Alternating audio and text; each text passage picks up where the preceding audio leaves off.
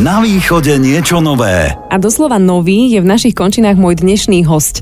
Dovolím si tvrdiť, že aj keď už pracovne zarezáva, ešte ste asi nemali dostatok možností ho spoznať aj ľudsky.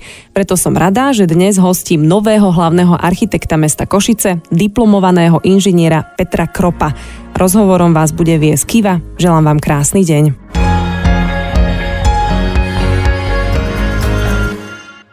Pán Krop, verím, že je vhodné vám pogratulovať eh, hneď v úvode k tejto novej pozícii. Už ste sa zabývali eh, v našom meste a v tejto novej úlohe, alebo ešte trošku času potrebujete? Tak v prvé řadě dobrý den. Eh, Děkuji moc za uvítání, za pozvání. Když mám odpovědět na vaši první otázku, tak samozřejmě musím říct, že mnoho věcí objevuji a bude mě to ještě určitě dlouho trvat a chci k tomu ještě jednu věc říct, že tu práci, kterou, nebo tu činnost, pro kterou jsem tady byl pověřen, po kterou jsem se samozřejmě taky zajímal, to není práce prostě na jeden, dva roky, ale to je na, řeknu, určitě dekádu a já jsem si i uvědomil, nebo já si uvědomuji, a to vím z moje zkušenosti z třeba z Karlových Varech, že to je práce, kterou nikdy nedokončím, protože město nebude nikdy hotové. Takže já jsem pouze v té štafetě těch hlavních architektů, kterou se tady měli, eh, nějakým způsobem jeden další dílčí článek a budu se pokusit společně, to není jenom moje práce, ale společně s mým týmem, tu práci dál, v té práci dál pokračovat, která už tady byla začata. Celkom otvorene priznávam, že ma fascinuje vyjadrenie, ktoré odznelo na mestskom zastupiteľstve v Košiciach, že ja vaše mesto de facto nepoznám. A to je podľa mňa sen každého obyvateľa počuť, že hlavný architekt mi povie niečo, že ja vaše mesto ani nepoznám. Samozrejme žartujem, ale je to vlastne výhoda, že prichádza taká nepopísaná tabuľa s vlastnými nápadmi, myšlienkami a máte úplne iný pohľad na vec? Asi vám to jsem schopen odpovědět po určité době, jestli to je výhoda nebo nevýhoda. Já si myslím, že je to nevýhoda v tom, že nejsem nějakým způsobem eh, zastřen předsudky nebo určitými zkušenostmi, které tady určitě jako udělám a že se na tu věc jako velmi těším eh, právě z toho, že ji neznám. Já jsem myslím, od principu celá zvídavý člověk a všecko, co je nové, mě nějakým způsobem jako vždycky velmi zajímá. A tím nechci říct, že nejsem schopen prostě i nějaké dlouhodobé prostě činnosti, protože nakonec jsem v té kanceláři, ve které jsem pracoval, o které možná ještě budeme mluvit, pracoval více jako 28 let a žiju ve městě, už taky konkrétně v Amsterdamu víc než 40 let, takže já, když se do něčeho zakousnu, tak jsem schopen jako velmi dlouho vydržet. Nevýhoda je v tom, že se v mnohem musím orientovat, eh, je mnoho věcí, které bych třeba i měl vědět, protože se ode mě očekává samozřejmě odborný názor a tam, jsem, tam se musím opřít prostě o zkušenosti mých kolegů. Na druhou stranu si myslím, že nás to i velice, jako velice rychle propojí. Takže já doufám, že všechny tyhle ty okolnosti budou k tomu vést, že město rychle poznám a zároveň mu můžu taky něco přinést. Košice sa vám vraj zapáčili v roku 2013, keď sme boli Európske hlavné mesto kultúry a vtedy ste nás asi prvýkrát navštívili. Môžeme tak pateticky povedať, že to bola láska na prvý pohľad, alebo bolo potrebné si nasadiť okuliare, alebo... Ne, to nemůžeme říct, to bych byl velice neupřímný. Já musím říct, že to byla strašně povrchní náštěva, protože tenkrát jsem s svojí ženou jsme projížděli, byla to trošku i náhoda, musím říct, protože v té době myslím bylo Marseille, eh, jedno z těch ano. evropských měst. Teprve tam jsem si uvědomil, že Košice k tomu taky, že Košice jsou de facto to druhé město. A my jsme měli nějak naplánovanou cestu eh, do Krakova a udělali jsme de facto takovou rychlou odbočku a byli jsme tady de facto jenom skoro den a jenom jsme jakoby nasáli trošku tu atmosféru. Pamatuju si, že, že mě jako zaujala tenkrát nové jako přestavba kasáren, kterou jsem vnímal jako velice pozitivně, ale kde by se dalo říct o takovém tom první, té lásce na první pohled, byla spíš ta druhá náštěva, ta, ta konkrétní náštěva, která už teda měla, eh, byla jako iniciována právě tou možnou činností, když jsem dostal pozvání od pana primátora, abych osobně přijel do Košic, a to bylo krátce po tom covidu, tak jsem samozřejmě neváhal a přijel jsem, protože mě to zajímalo. Eh, byl to taky jeden z takových těch handicapů, protože výběrové řízení, když jsem se do něj přihlašoval a hlavně když jsem potom pracoval na konceptu, co se týče budoucího nebo takové té jako první vize, jak města Košic, tak i zároveň eh, představy, jak by útvar architekta měl fungovat, tak jsem neměl tu možnost tady fyzicky být. Takže já jsem byl jako velmi i zvědavý o, ověřit si prostě ty moje myšlenky, který jsem získal z různých zdrojů, z knížek, e, z internetu a tak dále, jak to dneska je možné. Takže když jsem potom přijel, myslím, že to bylo počátkem června, tak byl velice krásný den a já když jsem, e, když jsem přijel jsem vlakem a v první řadě mě strašně nadchla ta cesta, když přijíždíte de facto od Prešova do Košic, tak to bylo takové jako první vědomé setkání s, s tím vaším okolím, přestože to bylo jenom teda z vlaku, samozřejmě za jízdy. A když jsem potom vystoupil a, a na nádraží a šel jsem okolo městského parku a, a dále potom samozřejmě do centra směrem de facto na hlavní ulici, tak najednou jsem byl překvapen nejenom starým městem jako historickým, ale jak to město krásně žilo všechny terasy byly otevřené.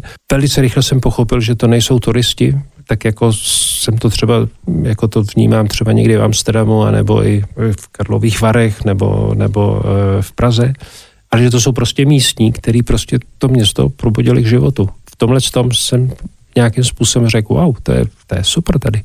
Krásne ste to opísali a veľmi dobre sa to počúva, ale páči sa mi aj to, ako ste povedali, že, že sa vám páčila tá cesta, lebo cesta zo západného na východné Slovensko je v úvodzovkách milovaná uh, našincami, takže že vidieť, že, že ste prišli z iného kraja a, a že vás to nadchlo, ale to je fajn, to je zase úplne uh, iný pohľad.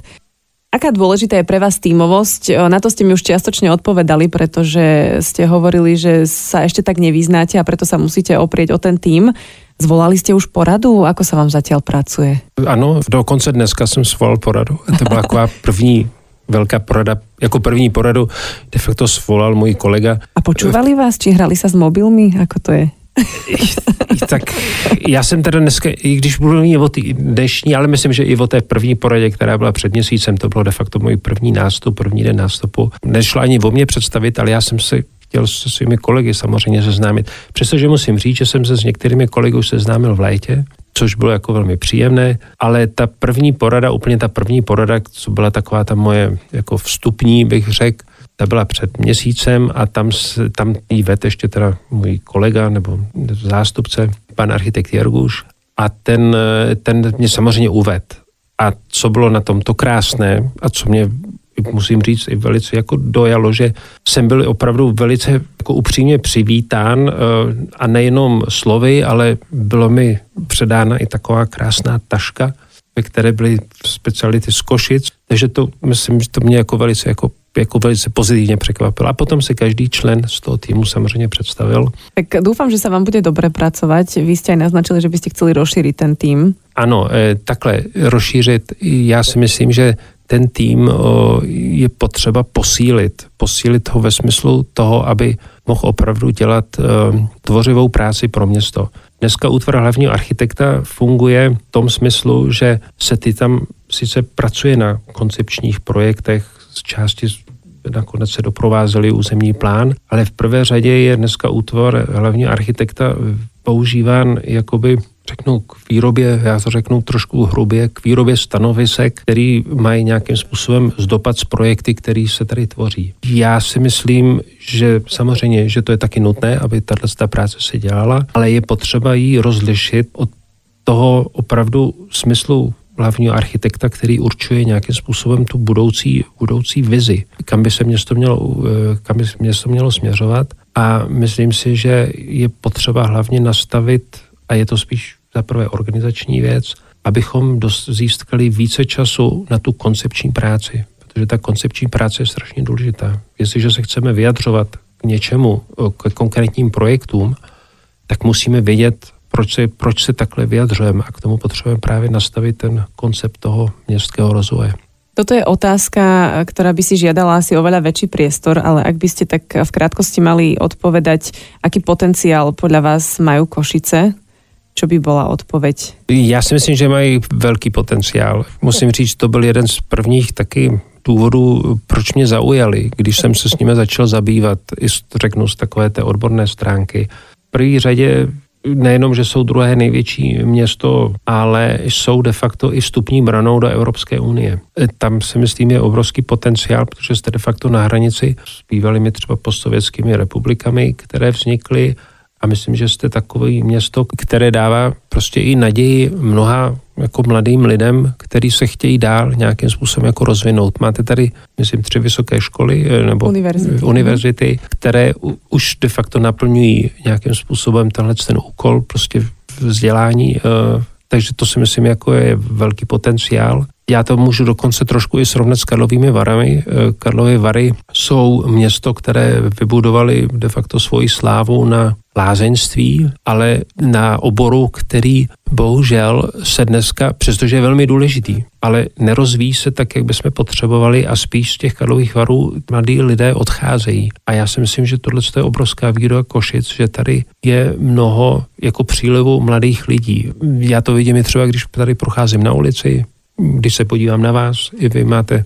prostě ten temperament a já si myslím, že v mladých lidech uh, je budoucnost. Mladí ľudia chcú ostať v Košiciach, ale potrebujú tu mať vytvorené tie správne podmienky pre život, pre založenie rodiny a podobne. Ja teraz navrhujem krátku hudobnú prestávku a hneď po nej sa budeme venovať aj témam, ako je voda v meste, zeleň, doprava, ale aj to, ako relaxuje môj dnešný host Petr Krop. Na východe niečo nové. Rádio Košice. Symbolicky 17. novembra tu máme českého hostia, z ktorého sa na chvíľu stane východniar, Petr Krop, hlavný architekt mesta Košice, práve teraz v našom štúdiu. A keď už som spomenula ten 17. november, tak mi nedá sa neopýtať, kde ste ho prežívali vy, ak teda hovoríme o roku 1989. Predpokladám, že v zahraničí. Já už jsem byl v té době v zahraničí, já jsem odešel z Československa v roce 83 a já si to pamatuju docela přesně, protože to byla přesně doba, kdy já jsem dodělával svůj diplom. Já jsem začal studovat, to už mě bylo 24 let a to byla přesně ta ještě tam šance, že jsem teda v tom Německu mohl studovat architekturu. A přesně v tom období, eh, řeknu, toho celého, hm, řeknu, přerodu, který vznikl. Česko bylo samozřejmě vždycky tak trošku pozadu a já jsem v této čase dodělával svůj diplom, protože jsem si dal za cíl, že to musím ještě dodělat před Vánoci. A já jsem samozřejmě nevěděl, co se děje v Praze, ale vím, že moji rodiče mě potom volali 18. vyprávěli, co se jako děje, tak jsem začal samozřejmě poslouchat rádio, dívat se na televizi a tak dále. Vedle toho, že jsem dodělával ten diplom a takhle, takhle já si pamatuju teda 17. listopad. Takže jste to sledovali z té druhé strany. A já jsem se díval tenkrát ještě v Německu. Působíte v Amsterdame, byli jste hlavním architektom uh, Karlových varov, študovali jste v Německu a teraz pracujete pre Košice. Kde se cítíte jako doma? Já mám to velké štěstí, přestože jsem taky de facto odešel z České republiky, která je de facto mým domovem, takže těch domovů mám víc. Já se cítím velice dobře těch Karlových, nebo v, v tom prostředí, nemyslím jenom město Karlovy Vary, ale de facto tam, kde žije moje matka, to jsou Kraslice. To je de facto opravdu můj domov, kde jsem prožil dětství a velice krásné dětství, přestože to je malinká obec eh, na, opravdu na hranicích do eh, do dneska Saska. To je takový můj eh, domov, skoro polovičku života můžu říct, žiju v Amsterdamu. Tam je asi takový ten největší domov, Eh, protože se tam velice rád vracím, eh, mám tam mnoho přátel, které jsem samozřejmě řískal tím životem, který jsem tam žil, eh, mám tam svoji ženu, se kterou se vždycky snažím vrátit. Potom samozřejmě jsou to i ty dneska města, jak ty Karlovy Vary a dneska Košice. Asi myslím, že by to nebylo upřímné říct, že bych se tady cítil jako, jako v Amsterdamu. Ale to město mě nějakým způsobem zajímá. Je to, je to nějakým způsobem, řeknu, takový pracovní domov. Je krásne, že ste povedali, že máte tých domov viac a mne hneď prvé, čo naskočilo v hlave, bolo, že kde domov môj. Takže to celkom sedí. Potvrdili ste, že, že ste srdcom ešte stále v tej Českej republike. My sme sa ale pochopiteľne dnes e, zamerali na Košice, ktoré majú inak tiež k českej kultúre celkom blízko, ale veľa sa hovorí, poďme už teraz na také konkrétnejšie témy o návrate vody do mesta. A to je asi aj celkom na mieste, lebo keď si predstavíme nejaké svetové metropoly, tak tá voda tam v meste zohráva dôležitú príjemnú atmosféru, vytvára Prinesiete nám viac vody nejakým spôsobom, keď už idete z toho Amsterdamu, alebo čo myslíte, ako to bude ďalej? Jaký je plán? I takhle asi nepřinesu v těch vědrech. my, my tu vodu um, máme, len... Určitě vodní element je dneska, a nejenom dneska, on už byl vždycky jako velmi důležitý. Dřív to byla většinou, byl to zdroj nějaké energie, dneska je to spíš zdroj um, té energie, která, kterou potřebujeme, abychom relaxovali. Je to nějakým způsobem možnost um, i co se týče uh, přípravy nebo, nebo nějakým způsobem toho klimatického aspektu města. Takže ta voda, jestliže ji můžeme využít a, a ne, a, a město má tu vodu a nakonec i v Košicích tady máte taky vodu, nakonec jste ji dříve jako využívali, já už jsem něco zaslech o Mlínském náhonu, ten ano. tady měl jako důležitou, hrál tady důležitou roli. Takže určitě, jestliže ty zdroje tady jsou, tak je budeme samozřejmě se snažit nějakým způsobem do toho městského života zase navrátit. V Košiciach máme ale aj veľmi veľa šikovných mladých ľudí, ktorí iniciujú taký ten dialog s mestom a tým, aby sa nám tu lepšie žilo organizujú výstavy, aby napríklad aj ten územný plán nebol len nejaký neznámy pojem a strašiak, ale aby obyvateľia mesta mohli zasiahnuť nejakým spôsobom, pripomienkovať to.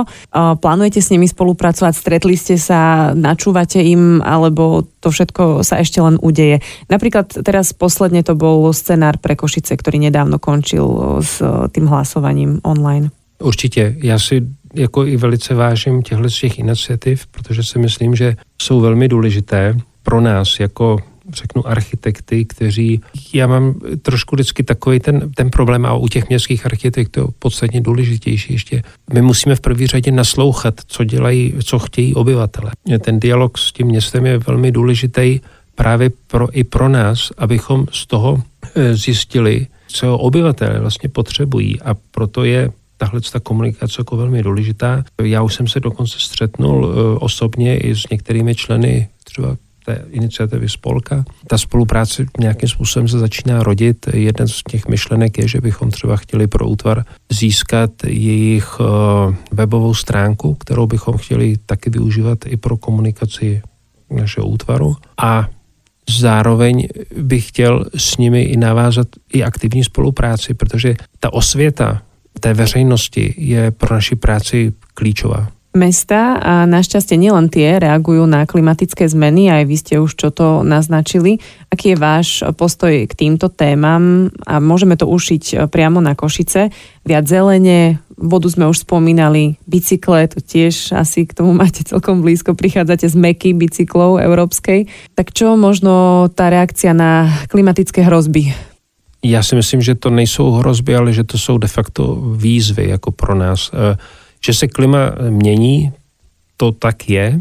Můžeme dlouho diskutovat, jestli to je z toho nebo z toho, ale my všichni víme, že třeba zima, já si třeba ještě pamatuju opravdu zimu, kdy někdy na Mikuláš napad sníh a někdy na jaře, eh, někdy dokonce ještě to byly dokonce velikonoce, tak ten sníh ještě zůstal. Podobně to bylo z léty, kdy nějakým způsobem dneska víme, že prostě klima nějakým způsobem nestabilní, eh, někdy i velmi extrémní a já si myslím, že to je důležité, že se s tím zabýváme, že to není jenom prostě společenské téma, o kterém se hovoří. Určitě co se týče architektury a hlavně urbanismu, na to musíme reagovat a musíme to reagovat i konkrétně. Takže vy jste zmínila třeba co se týče dopravní zátěž. Ono to není jenom kvůli klimatu, ta dopravní zátěž je jeden aspekt, ale je to třeba i to, to přívětivý prostředí, ten hluk, který prostě ta doprava nějakým způsobem zajišťuje. Jsou to ty obrovské prostory, který to auto zabírá před našimi domy, kde bychom si třeba přáli víc zeleně a kvalitní zeleně ta klimatická změna si myslím nás i nutí uh, přemýšlet o tom našem prostoru, ve kterém se pohybujeme intenzivně a asi jinak, než jsme do dneška využívali. Poslucháči Rádia Košice sú okrem iného aj vášniví cyklisti, máme aj takúto základňu a aj keď som to už naznačila, tak by som sa k tomu ešte chcela vrátiť, že či, či by ste teda radi mysleli možno, že aj, aj na tých cyklistov pri nejakých zmenách, možno, že sa tak trošku zameriate aj na to? Určitě, určitě. Já vnímám, zaprvé teda přicházím z města nebo, nebo ze země, kde opravdu cyklodoprava je součást prostě dopravy. Není to pouze jenom sportovní náčiní, ale je to opravdu e, doprava, která, nebo, nebo prostředek, který zajišťuje e, dopravu z bodu A na B. Tam je samozřejmě v Holandsku, v Dánsku obdobně dlouhodobá koncepce, že se tento dopravní prostředek využívá, jsou proto nastavené velice dobré podmínky a ty se neustále vylepšují. A dneska se právě ukazuje s tím přehlcením prostě individuální dopravy, že právě kolo je jeden z možností, který může velice tu individuální dopravu i jako dobře, dobře posílit. A to samý čekají Košice. Dokonce při mojí první eh, náštěvě, tak jsem si tady taky počil kolo, protože kolo má i tu jednu velkou výhodu, že můžete relativně v krátkom čase hodně věcí si obět eh, a hned zároveň vnímáte i třeba morfologii terénu. Já jsem třeba, třeba myslím, že Košice jsou plochý. Nějak tým, na té mapě jsem si to neuvědomil, že tady jsou i docela hezký pahorky a jako krásné výšiny. Takže to jsou všechno věci. A eh, ještě krátce k těm kolům. Ano, já vnímám jako kola a vůbec cyklistiku jako důležitý dopravní prostředek, který má budoucnost, ale je pro něj připravit podmínky. Ty podmínky se už i řeší. Eh, konkrétně vím, že město si pořídilo a dneska ho dokonce aktualizuje konkrétně v, v, těch, v této době aktualizuje plán uh, udržitelné mobility, cyklostezky a vůbec infrastruktura pro cyklistiku hraje velkou roli. Takže už se na tom dost intenzivně pracuje. Ale neprišli jste dnes eh, na bicykli? Ne, dneska jsem přišel pěšky. no, tak to je, to je tiež fajn. Eh, pre tých, čo občas meškajú, len pripomínam, že sa rozprávame s hlavným architektom Petrom Kropom a celý rozhovor nájdete aj ako podcast takže nič nezmeškáte. Chcela by som sa ešte spýtať, e, ako ste vy vnímali lockdown, teraz nie v zmysle COVID a podobne, ale zrazu sme takí rozbehnutí a doma väčšinou iba prespávajúci alebo oddychujúci zistili zavretí v tých domácnostiach, že potrebujeme žiť a v tých podmienkach, ktoré sme si nastavili a teda uh, rozmýšľali sme nad tým, že či sú tie naše domy dobré a byty postavené, či sú praktické. Zrazu sa zmenili na učebne, na fitka, na home office a, a dali sme im úplne inú dušu. Toto ste ako vnímali? Tak já jsem měl to velký štěstí, že v těch domech, ve kterém já žiju, nebo v tom bytě, protože nemám rodinu nebo nemám děti, které, které už musí chodit do školy, takže jsem neměl takový ten problém, že jsem teďka ze svého obývacího pokoje nebo ze své ložnice musel udělat učebnu. Mm-hmm.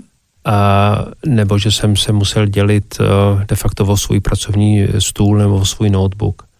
Takže já jsem osobně, a tím, že jsem byl i připraven, nebo že jsem už znal práci, řeknu, ne úplně oficiálního home officeu, ale práci na dálku, protože to patřilo už de facto k té mé činnosti už i před covidem, tak jsem se na to dokázal relativně rychle adaptovat. Ehm, ale naprosto s vámi souhlasím, že ehm, COVID ukázal, že naše byty a vůbec naše obydlí, tak jak žijeme, nejsou úplně na tuhle ten způsob jako práce nebo způsob života jako připravený. A myslím si, že tam, tam je jako i velká výzva uh, pro nás architekty a i developéry a všichni, kteří se třeba zabývají prostě výstavou bytů, aby jsme se nad tím zamysleli, jestli ten standard, který máme, takzvané 2 plus 1 nebo 3 plus 1, jestli, jestli to je vyhovující, jestli, jestli ten náš způsob života o, ne, nebude vyžadovat prostě jinou typologii nebo obměněnou typologii. Je niečo v architektúre, čo na dnes sa nepoviem, nemusíte? Je niečo, čo vnímate už ako veľký prežitok, alebo zakrútite hlavu a poviete si, tak toto už nie, alebo naopak to nemusia byť iba nejaké pozostatky uh, predchádzajúceho režimu, ale aj niečo, čo je dnes obrovským hitom a nie ste s tým veľmi takým tým srdcom architekta stotožnený. Ne, takhle je samozřejmě mnoho věcí, a teď nejde vůbec, nechci, nechci to hodnotit vkusem, ale já jsem jako často překvapen, Eh, že se mnoho projektuje věcí, o kterých asi víme, že nebudou mít dlouhodobou hodnotu a že nebudou dobře fungovat. Já jsem občas někdy překvapen, eh, jakým způsobem se třeba investují peníze. Já řeknu konkrétně třeba i v Karlových Varech. Eh, my víme, že se třeba díky té celé situace se mění doprava. Nějakým způsobem je prostě tu dopravu, řeknu, skomfortovat v tom smyslu, aby autobusy jezdily častěji a tak dále, aby třeba nástupní prostory těch zastávek eh, byly v pořádku, aby prakticky fungovaly, aby se dali třeba dobře udržovat. A překvapuje mě někdy, že s tou setrvačností pořád děláme ty samé chyby a, a nereagujeme na ně podstatně rychlejš a spíše to z nějakých, eh, řeknu, praktických důvodů, že to nechceme změnit. Nakonec, nakonec ten způsob té práce, že jo, já pracuji třeba v organizaci, konkrétně třeba teď je to magistrát, ale organizace třeba, které jsme měli v Karlový Vare, kde třeba, kdyby nepřišel covid, tak prostě home office nebyl vůbec téma. A já si třeba myslím, že home office může i pomoct třeba odlehčit dopravu protože se nemusíme pro každých, eh, řeknu, pro každý jednání eh, někam zajet, ale můžeme se opravdu propojit přes online. Eh, můžeme mnoho věcí vyřídit třeba i na dálku a nemusí to být zrovna na úkor kvality. Nechci tím říct, že se dá všechno vyřešit jako home officem, ale je to takový krásný příklad, že i home office může ovlivnit život ve městě a v, i v pozitivním smyslu. Jako. COVID ako taký je tragédia sama o sebe, ale je to presne to, čo hovoríte, že, že to ukázalo aj niekoľko zaujímavých vecí, ktoré sa zrazu dali a to aj v iných sférach, nie, nie len v tej, ktoré ste spomenuli, či už by sme hovorili o školstve alebo aj o iných témach, že veci, ktoré boli na dlhé behy, sa zrazu dali vyriešiť zo dňa na deň, lebo sme nemali na výber. Takže áno, aj toto je taký zaujímavý aspekt. Spomenuli ste Karlové Vary, Hovoríme veľa o Amsterdame, o Košiciach. E, aké mesto vás ešte možno v živote tak očarilo nejakým spôsobom? Nemusí byť európske, môže byť svetové, môže to byť aj dedinka v Čechách. Těch míst je samozřejmě více a já jako architekt samozřejmě všude, kam někam přijedu, tak to vždycky, aspoň teď už vědomně, velmi dívám samozřejmě z toho profesionálního, e, z profesionálního pohledu a vždycky, když někde chodíte, i když jste tam na dovolení, tak říkáte, no tak to je zajímavý a tohle to je super a tohle to by se dalo líp udělat a tak dále. Mě samozřejmě vždycky fascinovali už asi od malička, právě protože jsem asi vyrůstal v tom malinkém městečku v těch Krušných horách nebo na úpatí Krušných hor, tak jsem měl, pro mě bylo velký město třeba už Karlovy Vary, který, měli, který mají takovou specifický moderní charakter. A potom to byla jako malého kluka, mě fascinovala vždycky Praha už třeba proto, že tam byly ty tramvaje. Třeba.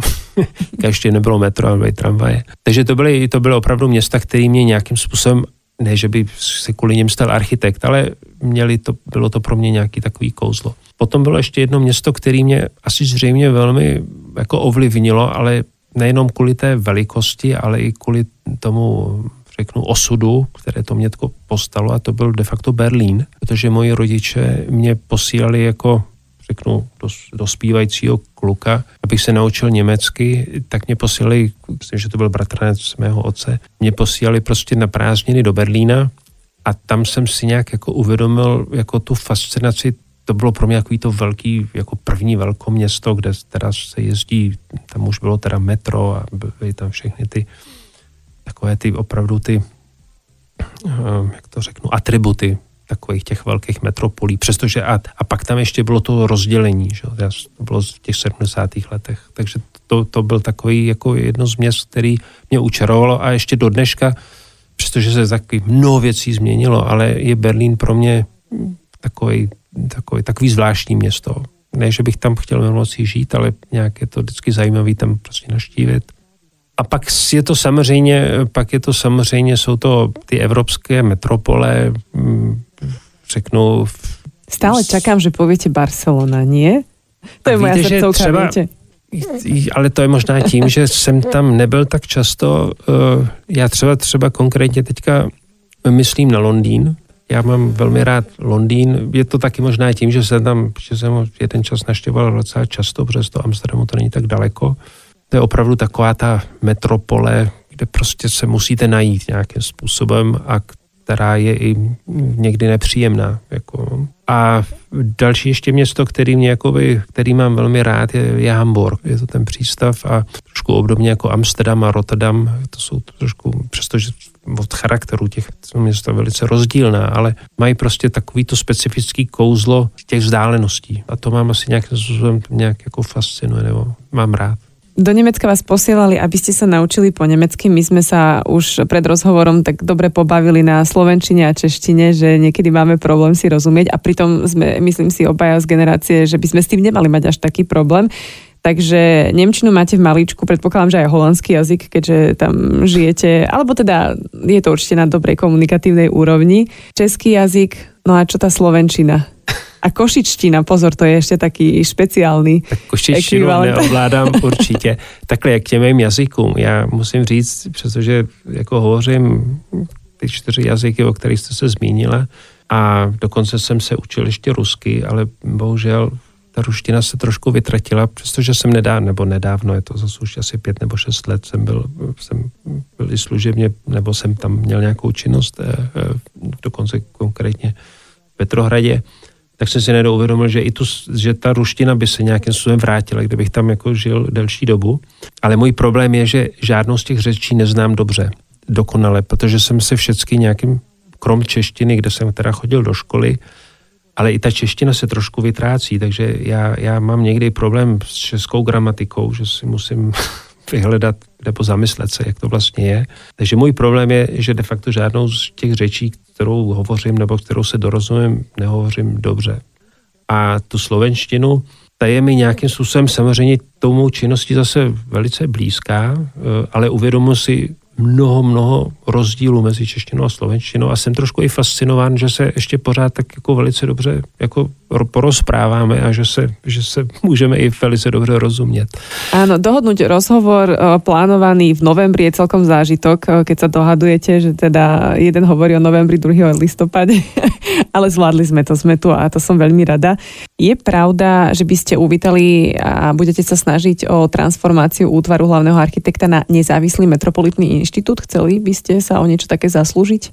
Takhle, chtěl bych se o to pokusit. Já si myslím, že je teď nejprve ta otázka, ne, řeknu na pořadu dne, je hlavně teďka stabilizovat prostě útvar, eh, stabilizovat to po té odborné stránce, stabilizovat tým. Eh, samozřejmě, že to všechno probíhá i za, eh, za provozu, jak se říká, protože i prostě jsou prostě ty procesy, je mnoho procesů, které jsou rozjetý a to musíme samozřejmě respektovat, takže nemůžeme de facto změnit hned všechno najednou, ale myslím si, a to je ta zkušenost, kterou já jsem udělal jak v tom zahraničí, tak i v Karlových Varech a ověřuju si to i na dneska jiných městech, nakonec i Bratislava má metropolitní plán, že by bylo důležité pro tu odbornost, aby eh, ten útvar měl větší prostor na tu koncepční dlouhodobou práci a myslím si, že tam by byla určitá výhoda, kdyby se, kdyby se, se facto vymanil z takového toho byrokratického aparátu, ve kterém prostě ta veřejná zpráva prostě nějakým způsobem funguje. Spomenuli ste ale, že, že ste bežec na dlhé trate, tak keď hovoríte, že sa to nebude dať hneď, tak máte, hádam, nějaký ten čas.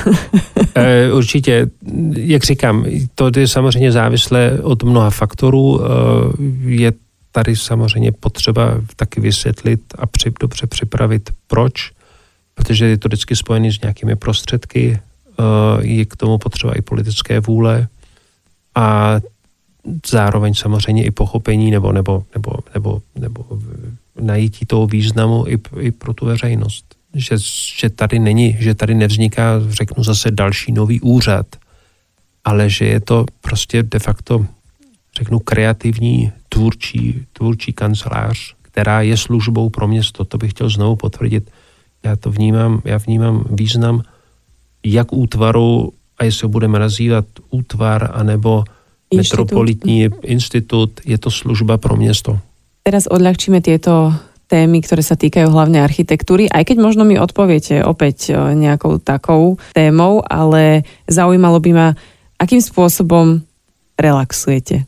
Ste sa tak na mňa pozreli spýtavo, že čo to bude za otázku, ale ja len chcem vedieť, ako, ako Petr Krop relaxuje, ako oddychuje. Já rád cestuju, přestože to není vždycky, ne pro každého to relaxování, ale já, já se třeba rád i dívám z okna, když jdu vlakem. Opět jsme při té architektuře. trošku... je to ne, ale já se taky dívám rád na přírodu. Mm-hmm. To není jenom, jako, to nemusí být vždycky jenom ty města. Mě, prostě mě zajímá jako prostředí.